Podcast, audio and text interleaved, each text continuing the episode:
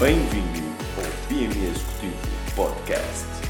Um podcast que dá a conhecer histórias de sucesso de profissionais, empreendedores e fazedores, bem como as ferramentas de produtividade que utilizam no seu dia a dia. PME Executivo Podcast. Sejam bem-vindos a mais um PME Executivo Podcast. Neste oitavo podcast, fomos ao encontro de Carlos Lopes, CEO da Startup Madeira. O Carlos, que desde o início da sua carreira profissional está ligado à área do empreendedorismo e da gestão de projetos.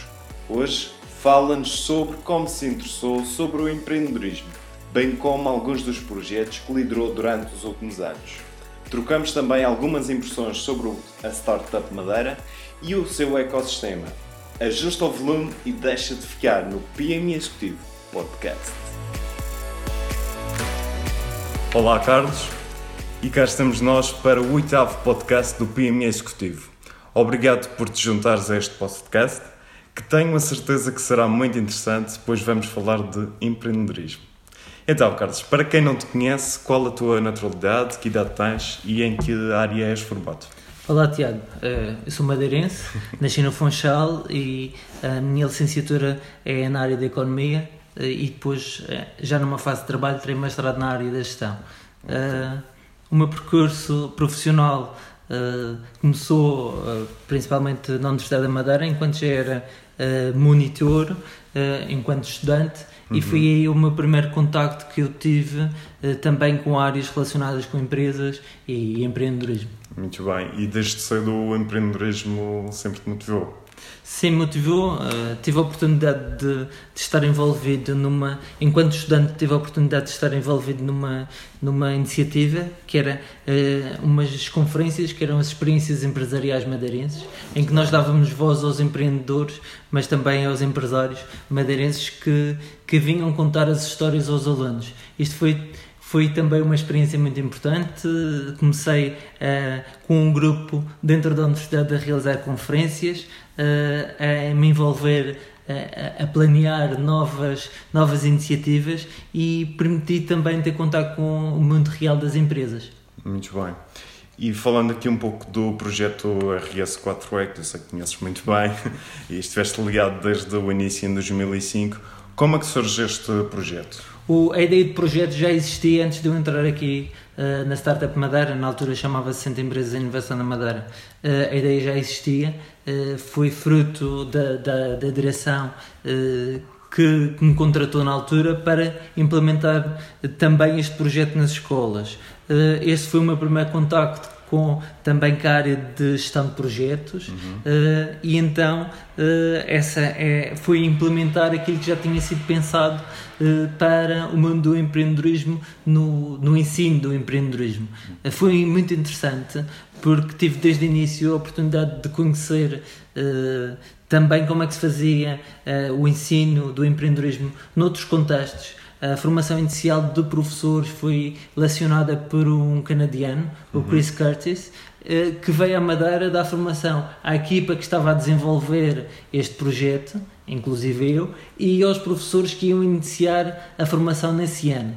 Eh, Foi muito interessante porque foi um misto de aprender, conhecer, mas também ter de desenvolver o projeto nas escolas. Muito bem, isto na altura o, o empreendedorismo era uma coisa muito nova, não era? Eh, Digamos Estava- que o, o nome empreendedor não era conhecido, o nome empreendedorismo não era conhecido. Nós, a primeira aula, tínhamos de explicar o que era ser empreendedor, mas o que era a palavra. Atualmente ninguém pergunta isso, mas a- a- Sim. na, na altura eh, era algo que, que estava no início.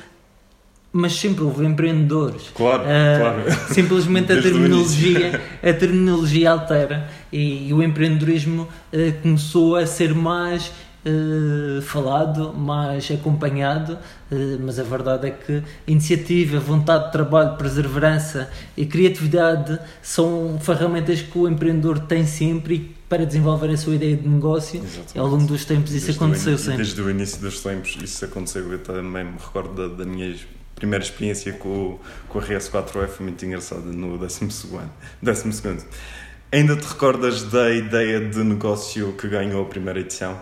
Não me recordo da ideia de negócio que ganhou a primeira edição, mas recordo-me da primeira aula que dei. Muito bem. Eh, a, a primeira aula que dei foi numa, numa escola eh, em São Vicente e, e lembro-me que um dos alunos eh, que participou nessa aula é atualmente empreendedor. Que é uma história eh, interessante eh, que foi alguém que, que não chegou sequer à fase final do, do, do- dos projetos, mas sempre foi uma pessoa que dentro da sala de aula era muito atento, muito curioso, mas muitas vezes dizia que, isso- que aquele tipo de, de iniciativa não era para ele, era, era para os outros, mas a verdade foi, foi daqueles empreendedores que após o ensino secundário eh, implementou uma ideia de negócio e até, até foi fora da Madeira que ele desenvolveu a sua ideia de negócio e, e ainda está a funcionar. Muito bem, excelente. Durante os vários anos que estiveste como gestor de projetos no SEIM, quais foram os projetos que te marcaram mais e que te fizeram crescer pessoal e profissionalmente? Um dos projetos mais interessantes que acompanhei eh, foi da equipa Walkme Mobile Solutions. Eh, eram três engenheiros, eh, engenheiros informáticos com mestrado que, que vieram e ter connosco após uma cadeira na universidade com uma ideia de, de desenvolver uma aplicação móvel para as lavadas. Na altura estavam a começar as aplicações móveis, ninguém conhecia como é que iriam ser desenvolvidos os modelos de negócios no mercado novo, o mercado das aplicações mobile, e foi interessante eh, aprender com eles como poderia ser negócio, porque nem eles nem nós sabíamos, eh, tivemos de, de avançar, perceber e, e fomos vendo alterações eh, nas tendências. As tendências iniciais era a pessoa ter uma versão gratuita e uma versão paga, mas que depois eram duas versões distintas em que depois era possível comprar, mas eh, cedo percebeu-se que eh, iria existir aplicações gratuitas com modelos de, de publicidade e, então é muito interessante perceber eh, essa evolução. Também o Walkman, a, a empresa depois foi criada, Walkman Mobile Solutions e atualmente estou na área dos jogos e tem 27 milhões de utilizadores. Ver esse crescimento desde o ponto zero utilizadores, zero aplicações, atualmente eh, na área dos jogos eles desenvolvem uma quantidade de, de- de iniciativas eh, em 12 idiomas, é muito interessante ver esse crescimento. Muito interessante mesmo. Há quase hum, um ano eh, aceitaste um novo desafio profissional, CEO da Startup Madeira. Como tem sido esta jornada? Tem sido diferente. Eh, Eu estava habituado a ter projetos, gerir projetos e ter um, objetivos a longo prazo. Atualmente, o meu dia a dia é resolver problemas, acompanhar os projetos dos outros eh, e, e tentar eh, eh, levar dia a dia as tarefas, mas também os desafios, introduzir novas, novas ideias, pensar como resolver aquilo que, que está menos bem e melhorar e, e apresentar novas soluções também para, para os nossos empreendedores eh, dentro das nossas duas incubadoras.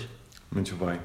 Quanto à experiência na Web, na Web Summit, como é que foi estar no meio de toda aquela, aquela multidão e dinâmica que, que é a Web Summit? Nós no último ano o que nós fomos fazer ao Web Summit foi divulgar um projeto que nós tínhamos em nível internacional, o Madeira Startup Retreat. Com esse, esse desafio era eh, dar a conhecer ao máximo pessoas e startups na área do turismo eh, sobre a iniciativa que ia acontecer eh, na Madeira. Isto foi em novembro, as, as inscrições, isto foi no início de novembro, as inscrições até ao final de novembro e, e a iniciativa começava eh, logo em janeiro eh, deste ano.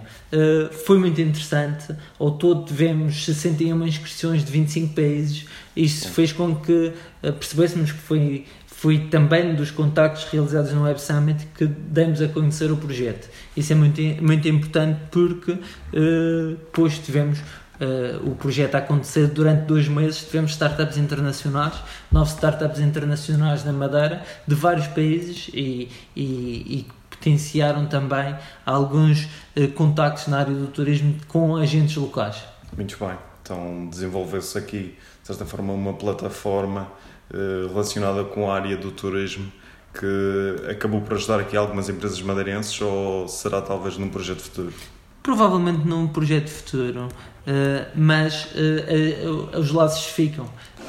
e são esses laços que, que são necessários depois do, dos projetos acabarem continuar e, e, dar oportunidade a novos projetos uh, acontecerem. Muito bem. Atualmente a Madeira conta com vários espaços co-work que a torna apta para receber empresas e startups de todo o mundo. A Startup Madeira tem tido contactos nesse sentido?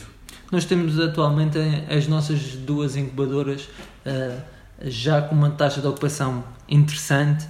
A da Madeira, a do, a do Funchal só temos uma sala disponível, a da Ribeira Brava está, está a ficar uh, bem frequentada. Uh, em breve vamos ter um projeto de Altice Labs lá. Uh, temos uh, projetos a decorrer, já empresas lá a trabalhar. E é interessante é que também estamos envolvidos num, num, num programa que é o Startup Visa, que faz com que uh, o contacto de, de empreendedores uhum. do estrangeiro, fora da Europa, comece. Okay. Estamos em, ainda nas, na, nos primeiros contactos, mas pode, pode surgir alguns negócios a partir deste, deste, deste programa que venham empresas do, dos estrangeiros para, para se fixar aqui na, na Madeira. Exatamente. No que respeita ao mais recente espaço co-work, o Bravo Valley, como tem corrido este primeiro ano? Sentes que haja resistência em sair do Funchal para a Ribeira Brava, apesar de ficar a 20 minutos de carro? O nosso objetivo não é uh, retirar as empresas que estão no Funchal para a Ribeira Brava, mas criar condições para que novas empresas apareçam uh, e que os empreendedores também de, que, que, vivem e que estão uh, naquele lado da ilha possam ter um, um local comum Uh, com outros empreendedores que vêm de fora. Nós temos empresas que, que, que, estão a utilizar já o espaço, que são empresas com capital estrangeiro, e temos empreendedores uh, que vivem no Conselho da Ribeira Brava ou nos outros à volta que também estão a utilizar. Sim, até porque quem vem do, do norte fica ali mesmo. Sim, uh, a Ribeira Brava é um ponto interessante, é um ponto interessante para. Que, que, várias empresas da, da área tecnológica se agrupam, porque depois eh, já, já existem algumas empresas lá a trabalhar, fora da nossa incubadora, que podem também servir de, de apoio a esta ligação uh, de, da área tecnológica para a Ribeira Brava. No Funchal temos a Universidade uhum. ao lado, o nosso objetivo não é retirar empresas do Funchal para a Ribeira Brava, nem vice-versa, ou seja, é criar certo. dinamismo, criar uh, condições para que o empreendedorismo aconteça, quer num conselho, quer noutro. Só por curiosidade, aqui no Funchal, quanto, quantas salas existem disponíveis? São semelhantes a, a, Mas a, a quantidade, a quantidade? São uh, cerca de, de 10 salas uh, físicas, alguns co-works e, e, duas salas de reuniões em cada um dos polos. E de, das empresas que já estão fixadas cá, uh, espaços disponíveis ainda existem? Se... Existe atualmente um, um espaço disponível no muito Funchal. Bem, muito bem.